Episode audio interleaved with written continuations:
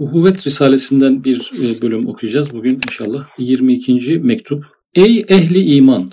Sabıkan adavet ne kadar zararlı olduğunu anladın. Hem anla ki adavet kadar hayatı İslamiye'ye en müthiş bir marazı muzır dahi hırstır. Uhuvvet Risalesi'nde aslında İslam toplumunun bir arada nasıl başarıyla kalacağıyla alakalı reçeteler veriliyor. Ee, bir taraftan da beraber hizmeti imaniye ve Kur'aniye'de bulunan insanların birbirleriyle nasıl geçinecekleriyle alakalı reçeteler var. Burada hayatı İslamiye'ye bir marazdır dedi. Bunu ikiye ayırabiliriz. Yani bir kişinin dini hayatı. Kişinin dini hayatının sağlıklı olması için hırstan kurtulmuş olması lazım. Birisi de İslam toplumunun sağlıklı bir toplumsal hayat elde edebilmesi için o toplumun bireylerinin hırstan arınmış olması lazım. Hırs iki tarafı parçalıyor. Biri insanın manevi havasını bozuyor. İkincisi de toplumun havasını, manevi havasını bozuyor. En müthiş bir marazı muzır dahi hırstır. Maraz kelimesi ilk paragrafta bu sefer geçtiği için hastalık kategorisine alacağız. Yani hırs demek ki bir günah olmakla birlikte kökende bir hastalık. Hastalık dediyse kişinin dünyasını da ahiretinde sarsan bir e, rahatsızlık, bir arıza. Yani hırslı insan, arızalı insan demek yani bu noktada. Ve maraz kelimesiyle paragrafa başladığına göre reçeteler yazılacak demektir. Yani sonuçta bir hastalık vurgusu burada yapılıyor. Hırs sebebi haybettir ve illet ve zillettir ve mahrumiyet ve sefaleti getirir. Hırsın yol açacağı olumsuzluklar hızlıca sayılmaya başlandı. Sebebi haybettir. Yani bir kaybetme sebebidir. Halbuki biz neden hırslanırız? Biraz daha kazanmak için hırslanırız. Halbuki kaybetme sebebidir. E, illet kelimesi geçti. Bir illettir. Yani hastalıktır. Kişinin kendi maneviyatına da bir zararı var burada. Zillettir. Ne demek arkadaşlar? Yani hırs bizim itibarımızı kaybettirir. Haysiyetimizi kaybettirir. Toplum e, içerisindeki konumumuzu bozar. Yani başka bir risalede başkalarının muavenetinden mahrum bırakır diyor. Hırslıysanız etrafınızdaki insanlar da e, size yardımcı olmamak için e, yol ararlar yani. Destek olmak istemezler. O sizdeki hırsı bildikleri için arkanızdan yürümek ve gelmek istemezler. Ve mahrumiyet ve sefalet getirir. Evet, hırs zihayat aleminde en geniş bir daireden tut ta en cüz'i bir ferde kadar sui tesirini gösterir. Olumsuz tesirleri en geniş dairede de öyledir. Ama ilk çizdiği alem zihayat alemi. Canlılar aleminden örnekler geliyor. Ama en büyük dairede de aynı kanun geçerlidir. En küçük dairede de aynı kanun geçerlidir. Tevekkülvari talebi rızık ise bilakis medarı rahattır ve her yerde hüsnü tesirini gösterir. Yani ilk cümlede sui tesirini dedi. Yani hırs deyince sui tesir dedi, olumsuz tesirleri. Tevekkül deyince de hüsnü tesir dedi olumlu tesirleri her yerde görünür. Tevekkül dedi. Demek ki arkadaşlar hırsın zıttı nedir? Tevekküldür. Yani hırsı anlamak için tevekkülü e, anlamak lazım. E, tersidir yani. Tevekkül olmayan şey hırstır. Tevekkülsüzlüktür yani hırs. İşte bir nevi zihayat ve rızka muhtaç olan meyvedar ağaçlar ve nebatlar, tevekkülvari, kanaatkerane yerlerinde durup hırs göstermediklerinden rızıkları onlara koşup geliyor. Tabiat incelemesine başladı. Metot olarak ahlakla tabiat arasında ilişkiler kuran insan ahlakıyla ilgili çıkarımları doğadaki örnekler üzerinden e, bağlantılar kurarak ispatlayan çünkü e, Cenab-ı Hakk'ın iki kitabı var. Birisi kutsal kitaplar, e, diğeri de Kitabı Kebiri Kainat. İkisini de Allah yarattığına göre Kur'an-ı Kerim'deki kanunlarla tabiattaki kanunlar birbirine eşleşmesi lazım. İkisinin de müellifi aynı olduğundan dolayı. Dolayısıyla eğer Kur'an-ı Kerim hırsı olumsuz gösteriyor, tevekkülü olumlu gösteriyorsa tabiat da böyle olmalı. Çünkü o tabiatı Allah yarattı. İnsanın yaratımıyla olan bir şey olmadığı için o ahlakı orada görmemiz icap eder. Ağaçlarla başladı, bitkilerle başladı. Tevekkülvari, kanaatkerane, yerlerinde durup hani yerinden ayrılamamalarını inceliyor. Yerinden ayrılamadıkları halde rızıkları onlara koşup geliyor. Hızlı geliyor yani. Yağmurun ulaşma hızı, güneşin ona ulaşma hızı. Güneş lazım değil mi ağaç için? Kaç milyar yıl lazım yani. Ama hemen güneş yanı başında yani. Çok hızlı bir şekilde onlara o rızıkları ulaşıyor. Hayvanlardan pek fazla evlat besliyorlar. Başka bir risalede ağaçların meyveleri onun yavruları gibidir dediği için burada ağaçlar nasıl hayvanlardan daha fazla yavru besliyorlar? Diyelim bir hayvan doğuruyor diyelim 10 tane mi doğuruyor 15 tane mi? Ama bir ağaçta var 500 tane meyve. Yavru sayısına bakın yani. Hayvanat ise Hırsla rızıkları peşinde koştukları için pek çok zahmet ve noksaniyetle rızıklarını elde edebiliyorlar. Hayvanlarda da arkadaşlar yerinden ayrılma var. rızkı kovalama gibi bir yetenekleri var. Rızıkları konusunda zahmet çekiyorlar ve hadi zahmet neyse noksaniyetle rızıklarını elde ediyorlar. Elde ettikleri rızıklar da ağacınki kadar kaliteli değil. Ağacın elde ettiği kolay rızkın kadar kaliteli değil. Zor rızıklar ve noksan yani. Biraz ona işkence çektiriyor. Bir hayvan başka bir hayvanı bazen onun cenazesini yemek zorunda kalıyor ama bazen sindirmek için de belki 5-10 saat zorlanıyor yani gibi sahneler noksaniyet ifade ediyor. Çünkü hayvanlar irade sahibi varlıklar olmadığı için ağaçlar da irade sahibi olmadıkları için tevekkülü biz ağaçlara nasıl vereceğiz? E, hırsı da hayvanlardan nasıl bunların suçudur diyeceğiz? Diyemeyeceğiz yani. Neden diyemeyeceğiz? Çünkü Allah onları sevki idare ediyor. Üstad Hazretleri burada bize tabiattaki fotoğraftan bir e, mana çıkarıyor. Ağaçlarda tevekkül var ama Allah vergisi bir tevekkül. Hayvanlarda bir hırs var ama hırslandırılmış hayvanlar. Yani Cenab-ı Hak hırslı yaratmış yani. E, ama bu bizim oralardan ibret tabloları devşirmemize mani değil. Allah öyle yapmış ama niye öyle yapmış? Hayvanın rızkı neden zor, ağacınki neden kolay? Oradan ibret sahneleri çıkaralım diye bize bu mesajları vermiş oluyor. Hem hayvanat dairesi içinde bu sefer e, hayvanlarla ağaçları kıyasladı ya. Şimdi de hayvanları kendi içinde bir kıyas yapacak. Çok ciddi sistematik ilerliyor. Yani dağınık değil yani. Hayvanlarla bitkileri kıyasladı, sonucu doğru çıkardı. Yani ilk başta koyduğu hükmü. Şimdi bir de hayvanları kendi içinde bir analiz edelim. Ona geliyor yani. Hem hayvanat dairesi içinde zaaf ve acz lisanı haliyle tevekkül eden yavruların meşru ve mükemmel ve latif rızıkları hazine-i rahmetten verilmesi. Şimdi yavru hayvanlar zaaf ve acz var bunlarda. Allah öyle yaratmış. Çok zayıflar. Yani çok zayıf hayvanların yavruları. Oldukça zayıflar, oldukça aciz durumdalar. Bir tevekkül vesilesi. Çünkü zaten mücadele edip kazanacakları bir savaş yok. O ağzına süt memeden geldi geldi. Gelmediyse alabileceği bir şey yok yani. Rızıklarına üç tane sıfat koydu. Meşru, mükemmel, latif. Yani onu zorlamayan, dişleri yoksa dişe gerek duyurmayan bir gıda geliyor. Latif bir gıda. Mükemmel, eksiksiz yani. Vücuduna ne lazımsa o sütün içerisine konmuş oluyor. Başka bir ihtiyaç içerisinde değil. O yavruların meşru rızıkları. Şimdi bir dakika hayvanların bir de gayri meşru rızıkları mı var? Tam insanı anladık. İnsanın meşru rızıkları var. Bir de gayri meşru rızıkları var.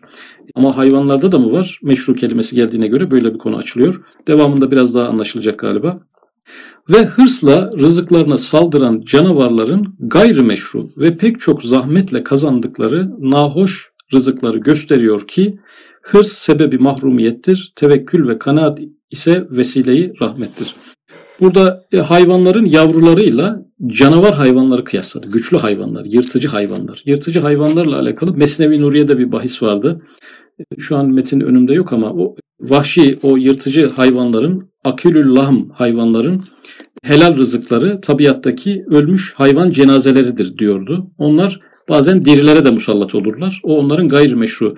Bir arslan bir ceylanı canlıyken yer diyor. Yani ölmediği halde yer. Gayrimeşru harama girmiş olur. Sonra bir avcı tarafından aynı aslan gibi bir dengeden bahsettiği özel bir yer vardı. Burada aynı canavarlara bakıyoruz arkadaşlar leşlerle besleniyorlar değil mi? Allah gıda olarak onlara leş taksimi yapmış. Yani kötü kokan, iğrenç görünen bir leş taksimi yapmış. O güçlerine rağmen kartal gibi, arslan gibi hayvanlar e, nahoş rızık kelimesi geçti. Nahoş rızık kazanıyorlar ve gayrimeşru bazen de sınırı aşmak durumunda kalıyorlar. Ne oluyor? Bu kadar güçlüydü. Sürekli aç gezen bir hayvan imajı var orada. Mesela elma kurdu. Elmanın içerisinde zayıflığına rağmen sağa dönüyor rızık, sola dönüyor rızık. Hiç zorlanmıyor. Ama Arslan o heybetine rağmen, e, ormanlar kralı olmasına rağmen e, sürekli e, aç, bir türlü karnı doymuyor. Doyduğu zaman da öyle çok böyle rahat bir rızık değil. Yani bir işkenceli bir rızık. Zaten onu bulurken de zorlanıyor, sindirirken de zorlanıyor gibi bir durum söz konusu. Demek ki arkadaşlar hayvanları kendi arasında kıyaslayınca da aynı şey söz konusu oldu. Tevekkül ve kanaat vesile-i rahmettir dedi. Şimdi insanlara gelelim. Bitkileri inceledik, hayvanları inceledik. Hayvanları kendi içinde inceledik. Ama tabii ki bizim dersimiz insanlar ya. Dünyaya en çok aşık kim? En çok bağlı kim? Dünyaya kendini en çok feda eden kim? İşi gücü para pul meseleleri olan, maddeye böyle meme gibi yapışmış olan kim? Peki bunlar dünyadan ne bulmuşlar? Kendilerine faydası az. Yani bu uhrevi faydası az olabilir. Yani bir insan çok zengin olur da infak edemeyebilir. Hayır hasenat yapamayabilir. O faydasını göremez yani. E dünyada da yani milyon dolarları vardır ama günde 3 tane zeytinle 50 gram peynirle bir diyetle yaşamak zorunda kalan insanları düşünelim. Yani bir para insanda diye ondan faydalanıyor demek değildir yani. İnsan bir çorba, bir tas çorba içer, ikincisini içtiği zaman dünyanın en kral insanı bile rahatsız olmaya başlar. Midenin bir kapasitesi var. İnsanın kazandığı varidatın kendisine faydalı olup olmayacağı belli olmaz. İkincisi bir sonraki nesilde neler yapılacağı belli olmaz. Yani biri kıt kanaat bir para biriktirir. Kendi çocuğu kumarda bir zarla hepsini mahvedebilir. İşin bir de öyküsü var. Paralar e, şu an hesap cüzdanında yazan miktarlar insanı aldatabilir. Hem haris bir insan her vakit hasarete düştüğüne dair o kadar vakalar var ki yani hırslı insan hep zarara uğrar. O kadar vakalar var ki el harisun haibun hasir. Hırs, hasaret ve muvaffakiyetsizliğin sebebidir. Darbu mesel hükmüne geçmiş. Yaygın bir atasözüymüş. Biz tabii şu an böyle bir atasözü pek duymuyoruz değil mi? Bu demek ki Üstad Hazretleri'nin döneminde veya alimler arasında belki ilim meclislerinde yaygın bir söz olabilir. Hırs, hasaret ve muvaffakiyetsizliğin sebebidir. Yani başarısızlığın sebebi nedir arkadaşlar? Hırstır diyor. Yani başarısızlığın sebebi hırstır. Halbuki biz insanları hırslandırmaya çalışırız başarılı olsunlar diye. Bu cümleye çok benzer bir cümle var bir yerde. Onu bulabilirsem onu okumak istiyorum. Ey divane başı ve bozuk kalp, baş ve bozuk kalp zanneder misin ki Müslümanlar dünyayı sevmiyorlar veyahut düşünmüyorlar ki fakrı hale düşmüşler ve ikaza muhtaçtırlar ki ta ki dünyadan hissesini unutmasınlar. Zannın yanlıştır, tahminin hatadır. Belki hırs şiddetlenmiş, onun için fakrı hale düşüyorlar. Çünkü müminde hırs sebebi hasarettir ve sefalettir. Yani Müslümanlar niye geri kaldı? Niye başarısız olmuşlar? Zannetme ki dünya konusunda bir motivasyonları yok, şeflenmemişler, bir çalışma aşkları kendisi yok. 10 kat 20 kat daha fazla çalışıyorlar. Dünyaya çok bağlanmışlar da o yüzden hırs mahrumiyet sebebi olduğu için Cenab-ı Hak da dünyayı onlardan gittikçe uzaklaştırmış manasında bir cümle vardı başka bir risalede. Umumun nazarında bir hakikati âme olarak kabul edilmiştir. Madem öyledir, eğer malı çok seversen, hırsla değil belki kanaatle malı talep et, ta çok gelsin. Şimdi burada fıtri olarak bazı insanların mala ve makamı bir sevgisi olabilir yani. Dinimiz de bunu haram olarak görmediği için yani zengin olmayı dinimiz yasaklamadığından dolayı burada tabii ki bazı fıtri durumlar da olabilir. Bazı insanlar bu konularda zaafları da olabilir. Üstad Hazretleri onlara da bir reçete veriyor. Eğer malı çok seversen hırsla değil belki kanaatle malı talep et. Kanaatle malı talep etmek ne demektir arkadaşlar? Kanaat derken burada neticelerde kanaat.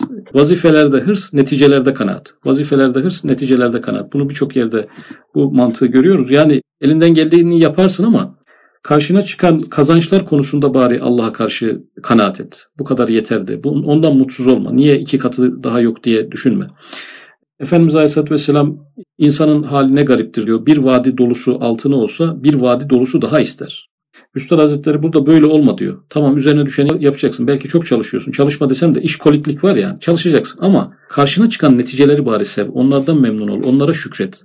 Kanaat et. Kanaat kelimesi bu metin boyunca arkadaşlar hep neticelerle ilgili. Yoksa vazifelerde kanaat olursa ne olur? Tembellik olur. Burada insanları tembelliğe sevk etmiyor. Çalışkanlığa sevk ediyor. Ama netice bazen oluyor ki çok çalışıyorsunuz ama karşınıza takdiri ilahi az bir netice çıkarıyor. Oralarda kanaat etmek gerekir. Ehli kanaat ile ehli hırs iki şahsa benzer ki büyük bir zatın divanhanesine giriyorlar. Birisi kalbinden der, beni yalnız kabul etsin, dışarıdaki soğuktan kurtulsam bana kafidir. En aşağıdaki iskemleyi de bana verseler lütuftur. Yani kışın dışarıda kalmış iki tane adam. Biri hırslı, biri de kanaatkar insanlar. Köşk sahibi bir ikisini de içeriye alıyor. Ee, birisi diyor ki girişte bir yer bile verse, giriş odasını bile verse. Adam beni kaldırıp salonuna kadar götürmek zorunda değil. Donmak üzereyim. Ölüyorum yani. En kötü odasını bile verse, evin önündeki kulübeye bile soksa beni Allah'a hamd edebilirim diyen bir kanaatkar bir insan var orada. İkinci adam yanındaki diğer kişi güya bir hakkı varmış gibi ve herkes ona hürmet etmeye mecburmuş gibi mağrurane der ki bana en yakın en yukarı iskemleyi vermeli. Şimdi ikinci kişi de en has odada ağırlanmak istiyor. Hem soğuktan donuyor e, hakkı da değil o tanrı misafiri deyip e, o da has odaya gitmediği müddetçe rahatsız oluyor. Biziz yani. Cenab-ı Hak bizi bize bir takım nimetler vermiş.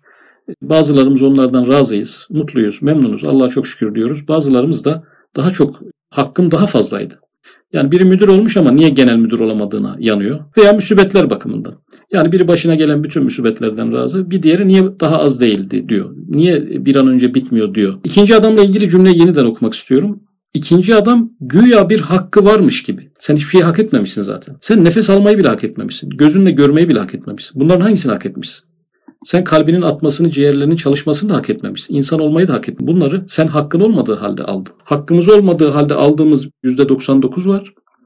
Ama bir %1 var ki o da hakkımız değil ama vermiyor Cenab-ı. Bu sefer gözümüzü oraya dikiyoruz. Bunlar niye gelmiyor? 99 puan geldi ama bir puan niye gelmiyor? 99'u da hak etmedik. Evet, güya bir hakkı varmış gibi ve herkes ona hürmet etmeye mecburmuş gibi. Mecbur kelimesi hassas bir kelime arkadaşlar. Cenab-ı Hak bu nimetleri bize şu anki kadarını da vermeye mecbur muydu? Yani onu denetleyen daha üst haşa bir ilah mı vardı ki kullara şunları dağıt diye onu mecbur bıraktı? Yok. Cenab-ı Hak hiçbir nimeti bize vermeye mecbur değildi. Bizi yarattığı halde çok yaralı, problemli, acılı, bin kat daha müsibetli, binde bir daha nimetle yaşatabilirdi yani. Burada onun, onun üzerinde bir otorite yok ki ona karışabilsin yani. Ama öyle yapmamış. Öyle yapmamış. Bir sürü nimet vermiş ama insan aldıklarını değil de hayalini kurduklarının peşinde olduğu için onların kıymetini ve değerini bilememiş.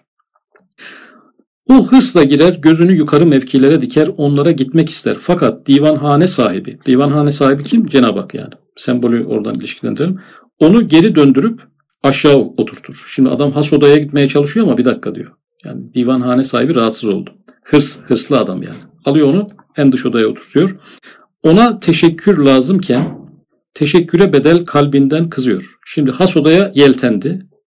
E, ama geri antreye kovuldu. Ne oldu arkadaşlar? Kalbinden kızıyor.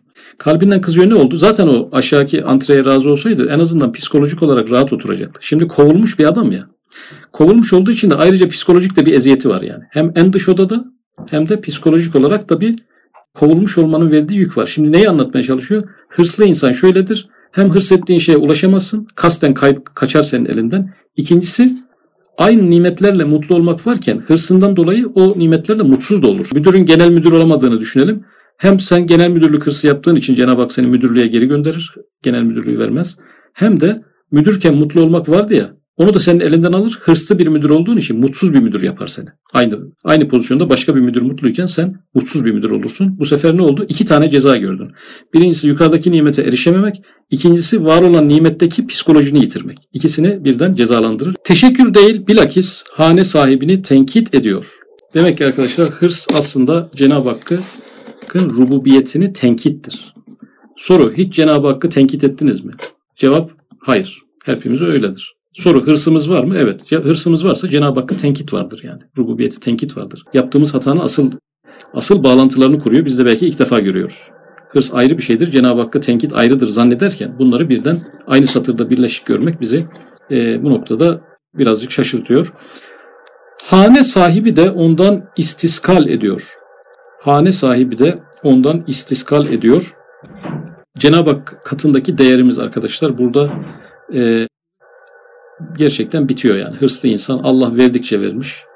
E, ama insan mutsuz oldukça mutsuz olmuş. Daha üstü var diye kendini hak etmediği halde gözü üstlerdeyken nimetleri görememiş. Birinci adam mütevaziane giriyor. En aşağıdaki iskemleye oturmak istiyor. Onun o kanaati divanhane sahibinin hoşuna gidiyor. Dışarıdan aldığı kişi en kötüye bile razı ya. Adam oh en azından ölmekten kurtuldum şu köşe bana yeter, bu kulübe bana yeter, evin içine bile almalarına gerek yok gibi bir psikolojide bir insan bu sefer. Divanhane sahibinin hoşuna gidiyor. Hoşuna gidiyor ne demek? Allah'ın rızasını celbediyor. Verdiği nimetlerden kulunu razı görmek.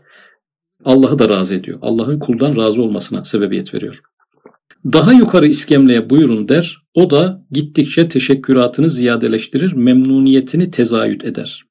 Şimdi arkadaşlar ne oldu? Hırslı adam kalbi problemler yaşadı ya psikolojik yükün altına da girdi. Kovuldu yani aşağı indirildi. Var olan nimette de artık psikolojik yük de eklendi dedik ya iki tane ceza. Buraya da iki tane ödül var. Yani birincisi madem bu en dış halkaya en dış antreye razı oldu onu üst bir odaya çıkardı. Birincisi bu. Yani müdürü genel müdür yaptı. Yani örnekten bağışlayın çok dağıtmak istemediğim için konuyu. İkincisi de memnuniyetini tezahüt eder. Bir de o hırslı adamdaki psikolojik cezayanın zıttında burada kişinin memnuniyetini de arttırır Cenab-ı Hak. Hem nimeti arttırıyor hem nimet karşısında memnuniyetini de arttırıyor. Yani psikolojik bir ferahlık bu sefer. Demek ki biz Cenab-ı Hakk'ın bize verdiği nimetler noktasında memnun olmayı becerirsek Bu başka daha büyük nimetleri vereceğinin bir teminatıdır. Ayet-i kerimede çünkü şükrederseniz arttırırım diyor. Eğer onlarla memnun olmayı bilmezsek psikolojik bir cezanın da geleceğini, var olan nimetlere karşı da duygusuzlaşacağımızı ve kalbimizin müşevveş olacağını bilmek gerekiyor. İşte dünya bir divanhane-i rahmandır. Zemin yüzü bir sofrayı rahmettir. Derecatı erzak ve merati bir nimet dahi iskemleler hükmündedir. Derecatı nimet arkadaşlar muhteliftir diyordu başka bir risalede. Allah herkese farklı derecede rızıklar tayin etmiş. Farklı derecelerde nimetler tayin etmiş. Bir taraftan da bizim için imtihandır. Bazı insan az çalışır çok kazanır. Bazısı gecesini gündüzüne katar az kazanır. Bunların içerisinde bir takım imtihanlar vardır. Bunlar işte iskemleler hükmündedir. İskemleler hükmündedir. Hem en cüz'i işlerde de herkes hırsın sui tesirini hissedebilir. Mesela iki dilenci bir şey istedikleri vakit hırsla ilhah eden dilenciden istiskal edip vermemek. Diğer sakin dilenciye merhamet edip vermek herkes kalbinde hisseder. Burada dilenci kim arkadaşlar? Dilenci biziz yani. Yani Allah karşısında ne durumdayız? Dilenciyiz. Yani niye dilenciyiz? Çünkü zaten hep hak etmediğimiz şeyler geliyor. Hakkımız olmayan şeyler alıyoruz zaten Cenab-ı Hak'tan. E, dilenci sonuçta çalışarak mı para kazanıyor? Yok dilenerek. Biz Cenab-ı Hak'tan nasıl şey yapıyoruz? Dilenerek. E peki bizim yaptığımız işler neydi? Geçenlerde okuduğumuz Risale'de Allah yeryüzünü bir sofra yaratmıştır. İnsanı da ataletten kurtulmak için bir takım işler bahane evinden ona sunulmuştur yani. Adeta ağzımıza kadar getirilmiş nimet yani. Dolayısıyla arkadaşlar biz nasıl bir dilenci olmalıyız? Bir tane burada hırslı dilenci var. Bir tane de sessiz dilenci var. O nimet nimet deyip durmadığımız müddetçe, asıl vazifemiz olan kulluğa dönüp Cenab-ı Hakk'a yöneldiğimiz müddetçe o kanaatimizden dolayı Cenab-ı Hak o sakin dilenciye vermek isteyen insanlar gibi bu kişilere daha çok vermek isteyecektir bu noktada. Hem mesela gecede uykun kaçmış sen yatmak istesen, lakayt kalsan uykun gelebilir. Eğer hırsla uyku istesen aman yatayım aman yatayım dersen bütün bütün uykunu kaçırırsın. Şimdi burada da arkadaşlar her şeyin bir vakti merhunu vardır. Diyelim ki yarın erken kalkacağım diye. Akşamüstü sen 5'te yatağa girersen yani hiç yatmadığın bir saatte, uykunun hiç gelmediği bir saatte şimdiden ben yatayım da sabah kalk kalkacağım dersen vakti merhunu olmadığından dolayı artık o bir hırs olur yani. Şu saatte yatacağım hırsı olur. Uygun koşullar sağlanmadığından dolayı uykun da kaçar. Gece 12'de de uyuyamazsın bu sefer geceyi de uykusuz geçirirsin. Uykunun gelmesini beklemen lazım. Hani bir söz var ya bahar gelmeden çiçek açmaz. Yani bazı nimetlerin bize erişmesi için bazı vakitler lazım. Bazı nimetler 40 yaşında gelir. Bazıları 50 yaşında gelir. Bazıları 60 yaşında gelir. Her şeyin bir vakti merhunu var. Baharı zorlayamayız daha erken gelsin diye. Yani bahar Nisan ayında geliyorsa istediğimiz kadar uğraşalım onu biz Ocak ayına çekemiyoruz. İnsanın hayatının da mevsimleri vardır yani. Bazı nimetlerin vakti gelince çok kolay gelir. Vakti gelmeden önce de getirmek istersen ne yaparsın? O hırsla için içini yer. Başını vurursun ama kaderin yazıları silinmez diyor. Verdiğin o psikolojik yıpranmalar yanında kar kalır yani. Burada uyku meselesi bu aman yatayım bu gelmek isteyen uyku arkadaşlar. Uyku ne? Burada bizim hedefimize koyduğumuz dünyevi nimetler. Aman gelsin aman gelsin. Aman yatayım bu yani. Aman erişeceğim aman yapacağım. Bazı hedefleri hırsla ön plana çekersen ve bir de vardırırsa Cenab-ı Hak seni ne yapar? İnsan başına bir bela bulur. Bazen hırstan dolayı verir ama bela olarak verir. Yani olmaz olaydı dedirtmek için verebilir. Bir diğer problem de insanı harama sürükler yani. Harama sürükler. Yanlış şeyler yapmaya sevk eder. Mukaddesatını feda etmeye, ibadetlerini feda etmeye, maneviyatını feda etmeye sebebiyet verir. Fiyatı pahalıdır diyor Üstad Hazretleri. Bu fiyatı ödersen olur yani. Ama bu fiyat çok pahalıdır. İnsanın ahiretini kaydırabilir. Hem mesela mühim bir netice için birisini hırsla beklersin. Aman gelmedi, aman gelmedi deyip en nihayet hırs senin sabrını tüketip kalkar gidersin. Bir dakika sonra o adam gelir fakat beklediğin o mühim netice bozulur. Burada beklediğimiz nimetler. Burada da konuyu müsibetlerle ilişkilendirelim. Yani müsibetlerimiz ne zaman bitecek? İşte bir müsibet başladı. Ne zaman bitecek? Bu yıl biter mi? Önümüzdeki yıl biter mi? Gibi sabrını tüketinceye kadar. Bu hırstan dolayı arkadaşlar bir gün senin sabrın tükenir. Bu sene düzelmedi. Önümüzdeki yıl da düzelmedi. Sen artık hırslı bir insan olduğun için aman düzelsin diyen, işin gücün ne zaman düzeleceğinde olan bir insan olduğu için sabrın hızlıca tükenir, kalkar gidersin. Çünkü benim bir sabrım vardı, ne zaman düzelecek dedim halen birkaç senedir düzelmiyor, kalkar gidersin diyor. Bir dakika sonra o adam gelir. O adam kim? Müsibet kalkar, yollar açılır. Fakat beklediğin o mühim netice bozulur. Aman bu müsibet kalksın diye gözün sürekli orada olunca sabrın erken tükendiği için müsibet kalkınca hiçbir, hiçbir iş yapamaz. Müsibetin kalkmasının gereklerini yerine getiremez. Dolayısıyla ne nimetlerin gelmesinde ne de musibetlerin kalkmasında sabırsızlık yapmamak lazım. Çünkü bu sabırsızlığın sonu insanın enerjisinin tüketilmesiyle alakalı oluyor. Şu hadisatın sırrı şudur ki, sır deyince formül gibi anlamak lazım. Nasıl ki bir ekmeğin vücudu tarla, harman, değirmen, fırına terettüp eder. Öyle de tertibi eşyada bir teenni hikmet vardır. Cenab-ı Hak hadiseleri ve eşya yaratırken bir basamaklı sistem yaratmış. Hırs sebebiyle teenni ile hareket etmediği için o tertipli eşyadaki manevi basamakları müraat etmez. Ya atlar, düşer veyahut bir basamağı noksan bırakır maksada çıkamaz. Hırslı olduğu için birçok hata yapar. İşte ey derdi maişetle sersem olmuş ve hırsı dünya ile sarhoş olmuş kardeşler. Şimdi sersemlik zaten insanın dengesini bozan bir kelime değil mi? Bir de sarhoşluk var. Sersem adamın sarhoş olduğunu düşün. Veya bir sarhoşun sersemleştiğini düşün. İki tane mesele var burada. Hırs bu kadar muzır ve belalı bir şey olduğu halde nasıl hırs yolunda her zilleti irtikap ve haram helal demeyip her malı kabul. Şimdi hırsın tarifleri yapılıyor arkadaşlar. Her zilleti işliyorsun. Haram helal demeyip her malı kabul ediyorsun. Hırsın var ya yani o hedefe o yıl ulaşacağın kesinse hırsını yapmışsın zaten belirlemişsin.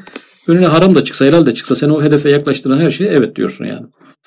Ve hayat-ı uhreviye lazım çok şeyleri feda ediyorsun. Dolayısıyla bazen yeter demeli. Ya bu kadar da yeter. Madem geçiniyoruz artık biraz da şey ilime, irfana, ibadete vakit ayıralım. Hayır işlerine vakit ayıralım. Kitap okuyalım, risale okuyalım. Hatta erkan-ı İslamiye'nin mühim bir rüknü olan zekatı hırs yolunda terk ediyorsunuz. Halbuki zekat her şahıs için sebebi bereket ve dafi beliyattır. Zekatı vermeyenin herhalde elinden zekat kadar bir mal çıkacak ya lüzumsuz yerlere verecektir ya bir musibet gelip alacaktır.